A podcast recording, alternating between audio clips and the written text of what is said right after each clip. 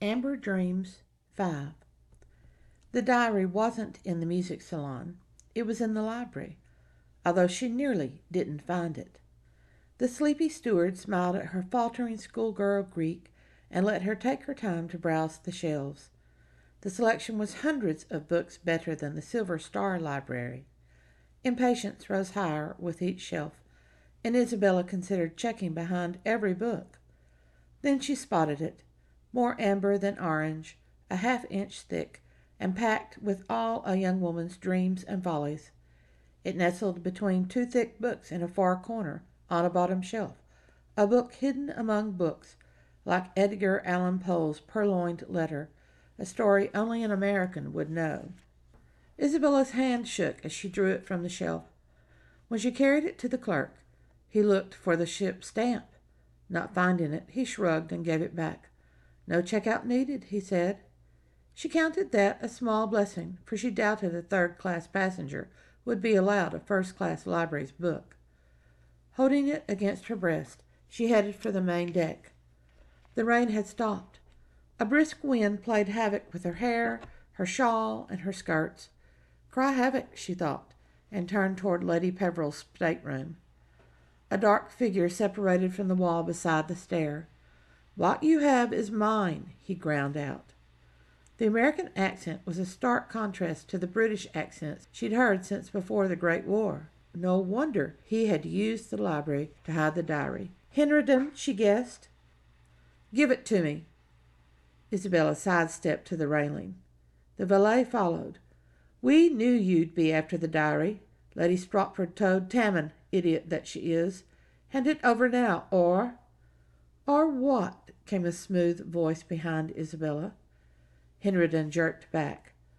She put her back to the railing and glanced behind her. Colonel Worthy's cigarillo tip glowed red as he inhaled. I'm waiting. The innocuous words had an ominous growl. The valet stepped back into the shadows. Footsteps clanged as he ran down the outer stairs. Well, Mrs. Tarrant? Colonel, she settled on simple words. Thank you. An escort would be wise this late at night. I will remember that. May I escort you somewhere? Isabella hesitated. Should we report him? I dare say he'll debark at Gibraltar. Yes, but she hesitated. She didn't have permission to share the story of the diary far and wide. She thought she could trust Netta and Hetty, but the colonel? No and no crime had been committed, just the threat of a crime, to Gemma and to herself. Henriden had prepared for blackmail, but she'd found the diary before he used it for that. If she returned the diary to Gemma or to Lady Peveril, how long before it once again went missing? She flung the diary over the railing. Wind fluttered the pages as the diary dropped. The gust also played havoc with her shawl. She snatched the cloth before it flew away. Far below came a faint splash, almost lost in the wind and the waves that the ship plowed through. A simple solution, Worthy commented. For the best, I've always found. He exhaled, and the rich tobacco scent surrounded her before it also whisked away. May I have your arm? I must speak with Lady Peveril. And Lady Stropford? How much did Colonel Worthy know?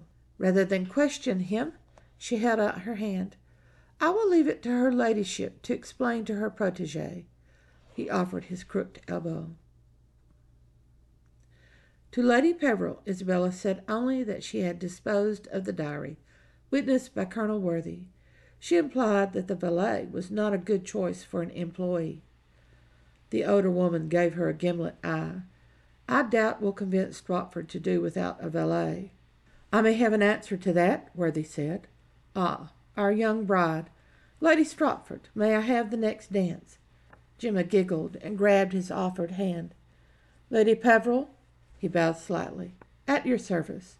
Then he was towed onto the dance floor, and Isabella stole away, satisfied that she had completed a mission she hadn't asked for or wanted. In the morning, brilliant sunshine had replaced the dreary clouds. With the excitement of docking and the scurrying haste of stewards, the toiling sailors, and swarming deck workers, No one noticed that two servants with packed bags were first off ship when the gangplank was positioned. Only when Lord Stropford returned from the gymnasium did he discover his valet had disappeared along with his wallet of ready cash. Lady Stropford called and called for her maid, but she had also vanished, taking a jewelry case that Lord Stropford had given his wife upon their marriage. Captain Pitney escorted the couple to the local authorities to file a report for one Edgar Allan Henderson and one Elspeth Tammon. When that hullabaloo died down, Isabella did ask Lady Peveril to send a thank you to August Clemmings in the mailroom. On the dock, Colonel Worthy paused to light his cigarillo. Passengers streamed past, intent on exploring the town before they returned late in the afternoon. He shook out the match, then offered an arm to Isabella. We won't venture to the Spanish border, Mrs. Tarrant, unlike others who will be unnamed. Now, before us is the great rock of Gibraltar. The end.